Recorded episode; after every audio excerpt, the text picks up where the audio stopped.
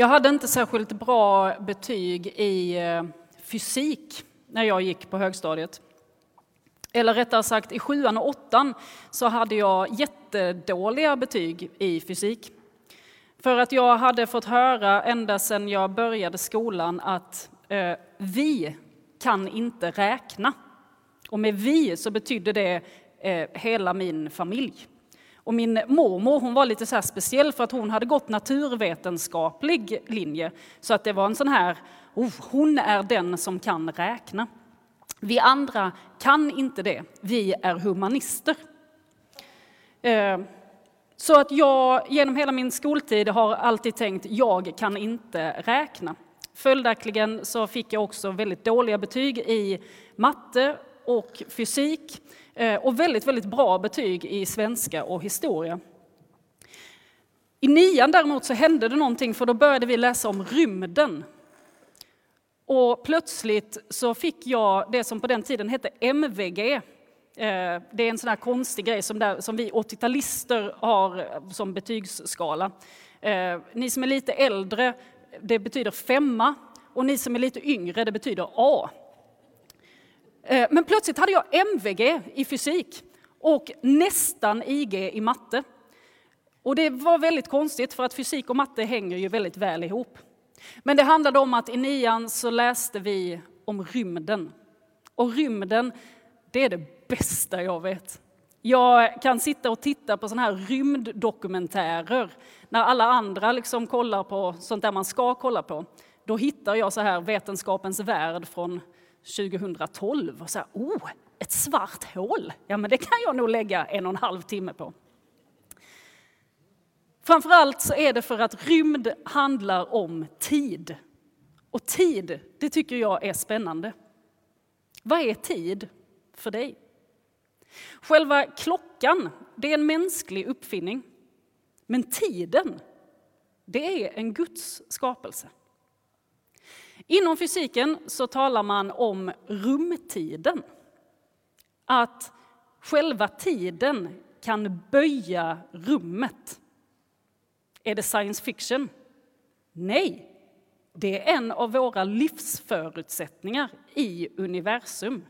Gud är rumtid. Nu kommer det en liten lektion här. För oss humanister som inte kan räkna så ska jag försöka förklara rumtid. För vårt universum vilar på att rumtiden är krökt. Mer eller mindre på olika områden.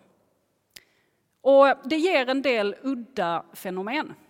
Om man drog två stycken parallella linjer längs med en, en sån här helt enorm sträcka så skulle de, beroende på rummets krökning, ändra avstånd i förhållande till varandra och kanske även korsas längre fram. Ja, det är fortfarande lite svårt att greppa, eller hur? Men det finns två former av krökning av rummet. Det första det är universums form. Och det är nu vi hör att teologi och fysik, det är inte ens så att de är parallella linjer, utan det är typ samma sak. Känn på det. Rumtiden. Universums form. Vi vet fortfarande inte om universum är klotrunt, helt platt, som ett sadeltak eller en helt annan form som vi kanske inte ens kan tänka oss. Men eh, den där andra formen av krökning, det är den som kropparna skapar i rumtiden. Fördjupningar i rumtiden. Kröker den? Dessa krökningar det uppfattar vi som gravitation. Och finns det, undrar jag, ett tydligare gudsbevis i universum än just gravitation? Jag står kvar här. När min bror mönstrade och skulle göra lumpen så fick han frågan på det här intelligenstestet om du släpper en boll från en meters höjd, på vilket håll faller den? Rakt ner, åt sidan eller uppåt? Och då fick min bror frisedel för han vägrade svara på den frågan. Gravitation, är liksom basen för oss. Och vi är en massiv kropp. Vi är inte lika massiva som ett svart hål. Men, och det är nu vi kommer in till själva predikan, så ni behöver inte vara oroliga. Det ska handla om Jesus också, inte bara om fysik. Men tid och rum är samma sak. Och har man en massiv himlakropp så förändras tiden. Rummet förändrar tiden och tiden förändrar rummet. Och vi följer det här rummet, precis som allt annat i universum. Om du skulle befinna dig nära ett svart hål så skulle du inte märka att tiden går långsammare. För att även du skulle gå långsammare. Ditt hjärtslag följer universums hjärtslag. Ni fattar att det är Gud vi snackar om, eller hur? Även ni som kanske går så här i åttan, som kanske läser det här varje dag och tycker att det är svintråkigt. Tänk så här, ja det är ju Gud i alla fall. Då kan jag ju vara lite glad. Men sen är det här relativt och där vet vi, där kommer Einstein in. Alltså en meter är alltid en meter.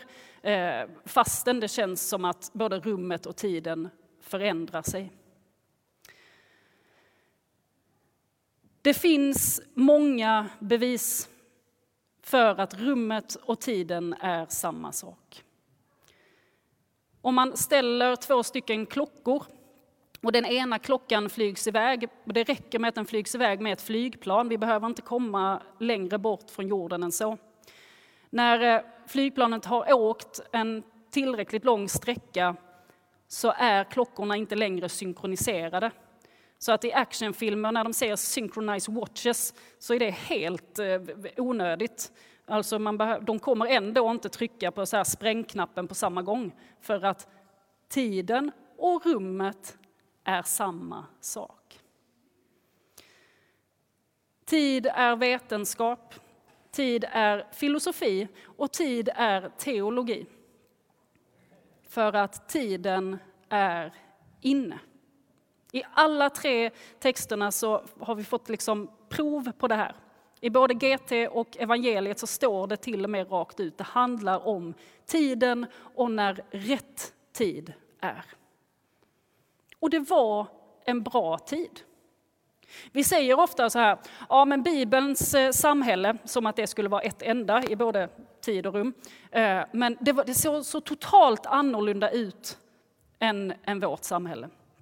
Och då vill jag säga att nej, det gjorde det inte alls det. Framförallt Nya Testamentet, både platsen och tiden, väldigt, väldigt likt hur vi har det idag. För det handlade om kommunikation och kommunikationsmöjligheter. När det står att tiden var inne, så var tiden inne. Människor, idéer, handelsvaror, sjukdomar kunde färdas mellan länder och kulturer väldigt, väldigt snabbt. Och okej, okay, inte så snabbt som i vårt samhälle, men fortfarande väldigt, väldigt snabbt om man ser till den tidens mått mätt. Väldigt likt oss idag. Idag så tar det en mikrosekund för ett mejl att komma fram. På den tiden tog det lite längre, men det var fortfarande rätt tid. Det fanns ett enhetsspråk. De allra flesta som i alla fall sysslade någonting med andra människor kunde hanka sig fram på ganska hjälplig grekiska. De kanske inte alltid var helt grammatiskt korrekta och det kanske inte alltid var att de kunde alla glosor i gloslistan. Men de kunde sälja det de behövde sälja och de kunde hitta vägen dit de skulle hitta vägen. Lite som engelskan. Det fanns en eh, slags enhetskultur inte som att alla gjorde exakt likadant eller att alla tyckte och tänkte likadant. Men man kunde lita på att människan som jag träffar vet vad jag snackar om rent populärkulturellt eller kanske till och med religiöst fastän man inte alltid var, liksom, tillbad samma Gud. Gud är ju inte dum. Jesus föds rakt in i rätt tid. Tiden var inne. Men tid och rum är ju samma sak. Tiden är inne. Och det för oss i sin tur till idén om gräns. Vad är Guds rike? Och kan man vara innanför och utanför? Jag tänker på passkontrollen. Det var inte så länge sedan jag var ute och reste. Och min familj, vi går ganska enkelt igenom passkontrollen för vi har varenda papper som behövs.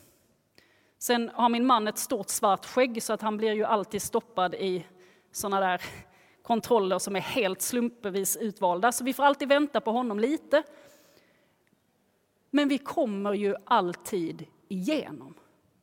För vi har rätt papper. När jag står i passkontroll så tänker jag ofta på de människor som inte har rätt papper. De som har fått höra att eh, släng ditt pass. Du ska vara rädd för polisen. Hur tar jag emot dem? Den tiden är också inne. Och den tiden är också relativ. För människor har alltid behövt röra sig över gränser när livet har varit hotat. Det ger oss frågan, kan jag vara papperslös i Guds rike? Finns där en gränspolis? Finns där en människosmugglare som har sagt till mig, det är lika bra att du slänger ditt pass. Vi måste smyga dig in. Och hur blir jag mottagen? Det enkla svaret är givetvis nej.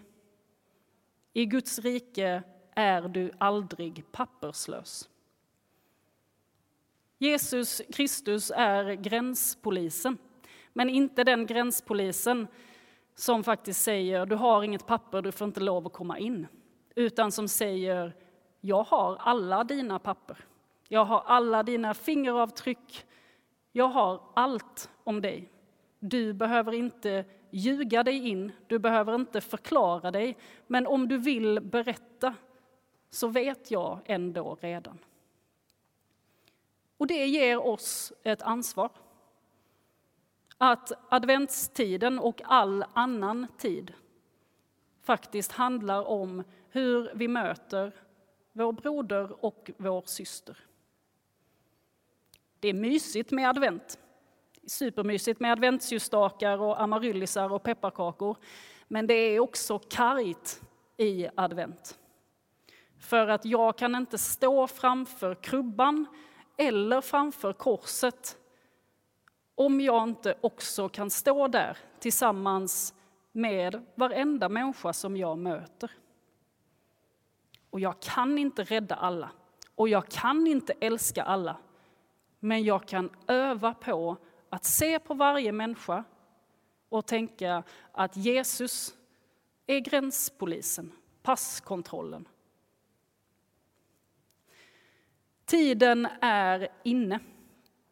Och den tiden är nu. Guds tid och Guds rum. Guds skapelse. Hela fysiklagen. Tiden och rummet. Guds tid och Guds rike. Och det är nu Guds rike bryter igenom. Och det var också då. Det är det som är det lite kluriga, men också det som faktiskt gör att vi kan bygga liv på detta. Det var då och det är nu. Genom det lilla barnet kom ett litet barn. Men genom det lilla barnet som föds på ett smutsigt golv utan barnmorskor och utan privatliv och utan skydd. Honom är det vi ska ta emot.